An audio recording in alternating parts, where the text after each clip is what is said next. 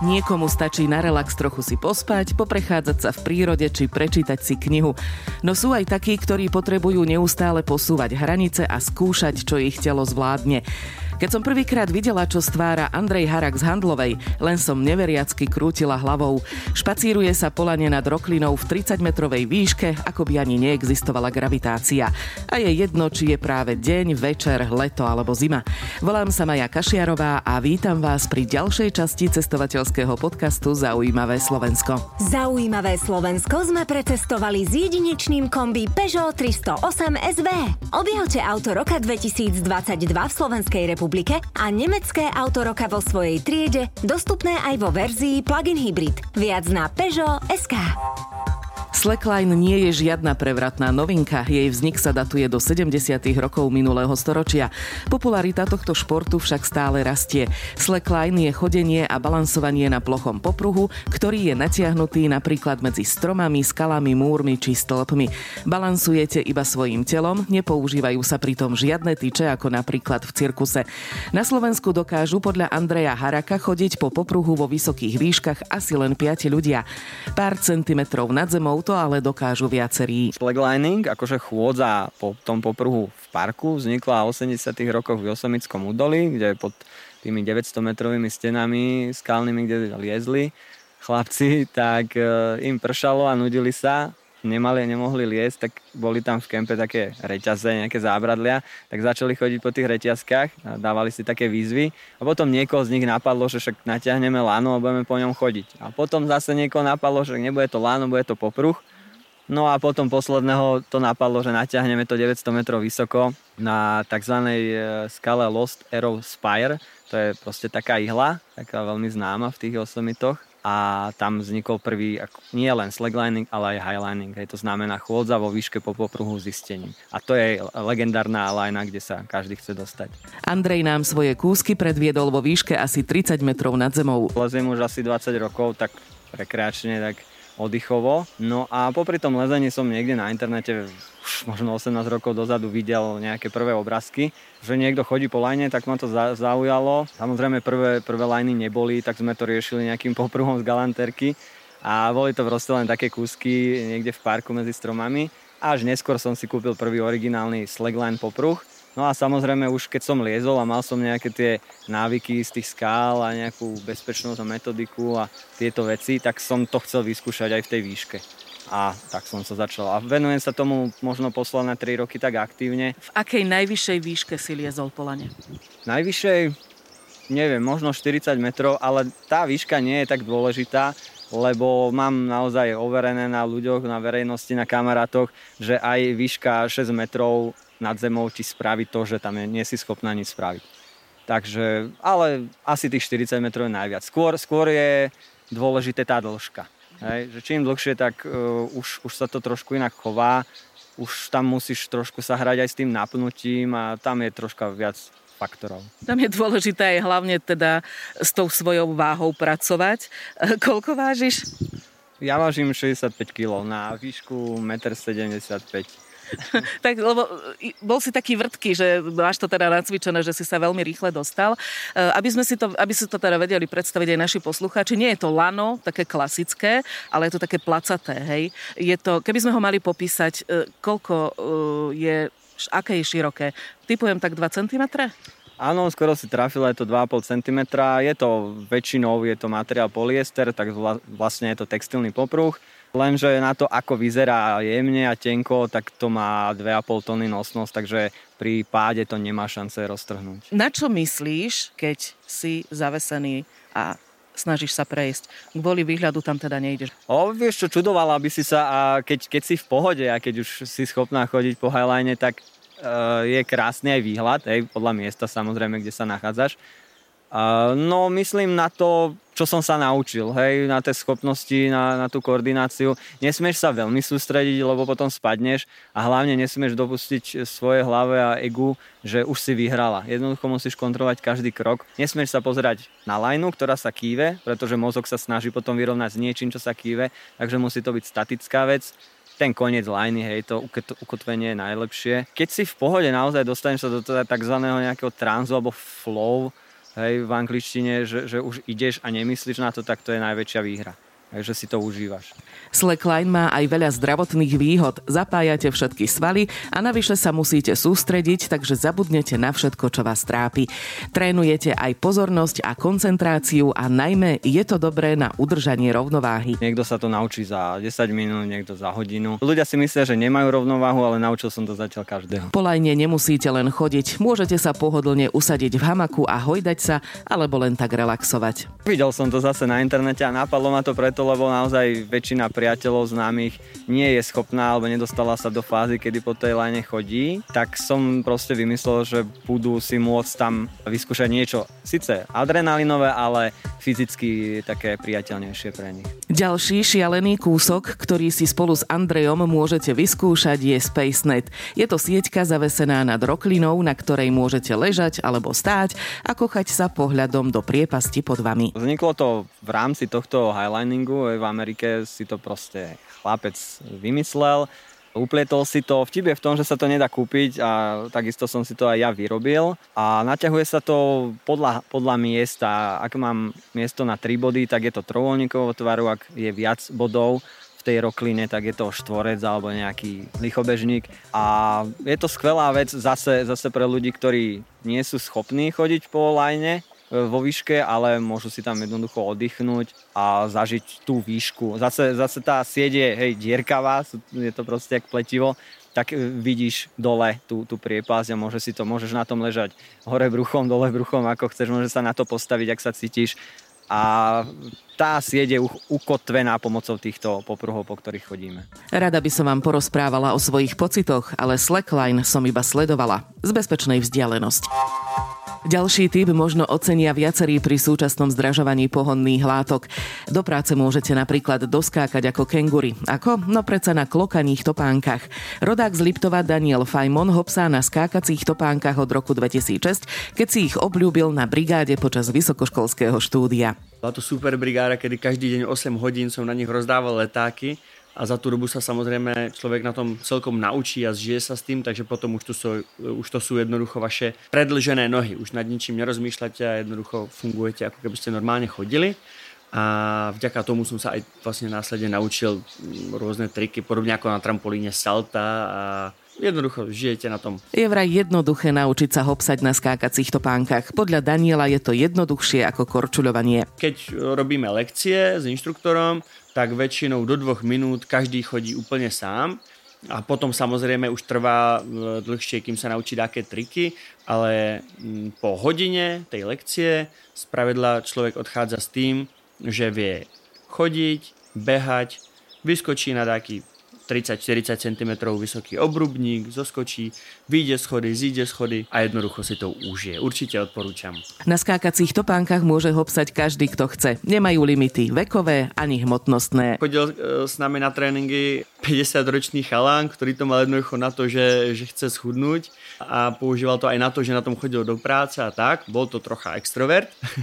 Niekoho iného na tom viacej lákajú tie triky, podobne ako na trampolíne, že na tom môžete robiť tie rôzne tričky a salta. Dá sa na nich skákať do výšky 2 metrov a viac. Na tých starších sa dajú e, vyskočiť tie 2 metre, na tých novších je rekord 3 metre, ale teraz to viem, že pre začiatočníka to musí, musí pôsobiť ako, že Ježiš Maria, to bude strašne nebezpečné, zo dvoch metrov na hlavu nechcem spadnúť, ale nebojte sa, to, aby ste naozaj vyskočili takto vysoko, tak to chce taký tréning. Zo začiatku budete skákať tých 50 cm, meter. Môj osobný rekord sú tie 3 metre, ale už je to dávno a dlho sa mi to nepodarilo zopakovať. Ale tí, tie 2 m 50, 60 to skočím, to je v pohode. Hopsajúce topánky majú viacero benefitov. V prvom rade je to voľnosť, skákať môžete prakticky kdekoľvek. Niekto si zvolí e, skákacie topánky ako svoj šport e, preto, že chce schudnúť. Niekto jednoducho len chce byť stredom pozornosti, takže každý sa na tom nájde to svoje ale dá sa určite povedať to, že na skákacích botách spalujete oveľa rýchlejšie kilokalórie než pri normálnom behu alebo chôdzi, pretože vlastne máte takú hmotnosť extra na nohách a ten hlavne vlastne stále musíte balancovať, takže aj ten stred tela, ten kor stále pracuje Takže sú aj ľudia, ktorí vlastne si obľúbili skákacie topánky jednoducho ako fitness pomôcku. Na internete som sa dočítala, že hopsanie na klokaných topánkach chráni chrbticu aj kolby voči otrasom, podporuje kardiovaskulárny systém, odbúrava stres a hlavne pri hopsaní sa dobre chudne. Skákacie topánky si patentoval okolo roku 2000 Nemec Alexander Bock. Od skákacích topánok sa vrátime na kolesá. Sadnete do trojkolesovej buginy a necháte sa ťahať drakom. Ak je vietor, môžete sa do sítosti popreháňať po lúke. Takúto jazdu nám predviedol Dominik Fedorek z Podolínca. Ak ale chcete predísť zraneniam, je dobré si nechať poradiť. Dominik sa tomuto športu venuje už nejaký ten rôčik. Ako dlho trvá príprava na boogie kiting? Je to veľmi individuálne, ale ten priemer nejaké od 3 hodín do 4. Samozrejme, že mal som aj individualistov, kde boli do hodín už boli samostatní. Mal som aj ľudí, kde po 5 hodinách nám to ešte moc nešlo. Draky majú rôzne veľkosti. Samozrejme, že začínate s najmenším. Tie väčšie draky, väčšie kajty sa používajú, už musí byť ten vietor slabší, zo slabšieho vetru a ten človek už musí mať ten prvý kontakt s tým cvičným drakom, kde aspoň vie, že ako treba reagovať, ako to treba radiť kde je tá sila. Rýchlosť je rôzna, rekord je 115 km za hodinu. Jazdím vlastne len tu po Tatrami, sa zameráme na Tatry. Sú tu dobré vetre, vetry. Často tu fúka a sú tu podmienky dobré, sú tu aj plochy v podstate. Čiže tam, kde je vietor, tam, tam môžeš praktizovať v podstate e, tento šport. Áno, áno, samozrejme potrebujeme na tu vietor a hlavnú, hlavným tým ťahom je vlastne ten vietor. Pre koho je vhodný tento šport? Čo si pri tom precvičíš? Ja som mala pocit, že som si precvičila hlavne teda ruky. Tento šport je vlastne vhodný pre adrenalinových športovcov, pre jazdcov, ktorí chcú spájať tento šport aj s lyžami, so snowboardom, kde sa chcú posúvať na snowkiting, alebo taktiež e, pre vodných nadšencov, kde sa chcú posunúť na tú vodu. Takže skôr ide tento šport pre, dosko, pre doskových našencov, kde jazdia niekde na wakeboarde, na snowboarde, na mountainboarde. Vlastne ten kite je využiteľný celoročne. Môžeš na vode, na snehu, na tráve, na čomkoľvek. Áno, tieto kajty vlastne dajú sa využívať na všetkých týchto povrchoch. Samozrejme závisí to od toho druhu kajtu. Drakov som vyskúšala, povláčili ma po poli a ako spomienkami ostalo pár modrín a ponaučenie, aby som dobre počúvala inštruktora. Veľmi populárny je aj freediving, čiže potápanie na nádych pod vodou. Je to výborný relax, ak ste ponorení v niekoľkometrovej hĺbke a navyše počúvate aj obľúbenú hudbu. Tomáš Slávik z obce Košeca v Ilavskom okrese sa venuje dlhé roky prístrojovému potápaniu, no postupne sa dostal aj k freedivingu. Som to skúsil jedného dňa a sa mi to zapáčilo, že je to také voľnejšie, nepotrebujem toľko výstroje a vlastne na všetky tie lokality, kde sme chodili s prístrojom, tak som sa dokázal dostať aj na nádych. Ako dlho vydržíte na jeden nádych? Záleží pri akej disciplíne, pri statike 4,5 minúty. Nejakým trojmesačným tréningom som sa dostal na tie 4,5 minúty. Myslím, že na prvý level, keď učím teraz freediving, stačí 1,5 minúty statiky a hĺbka do minimálne 10 metrov a dynamika to je disciplína preplávať v bázene na dĺžku je 25 metrov, takže na začiatok toto stačí. Čo vám to dáva, keď sa ponoríte do tej hlbokej vody?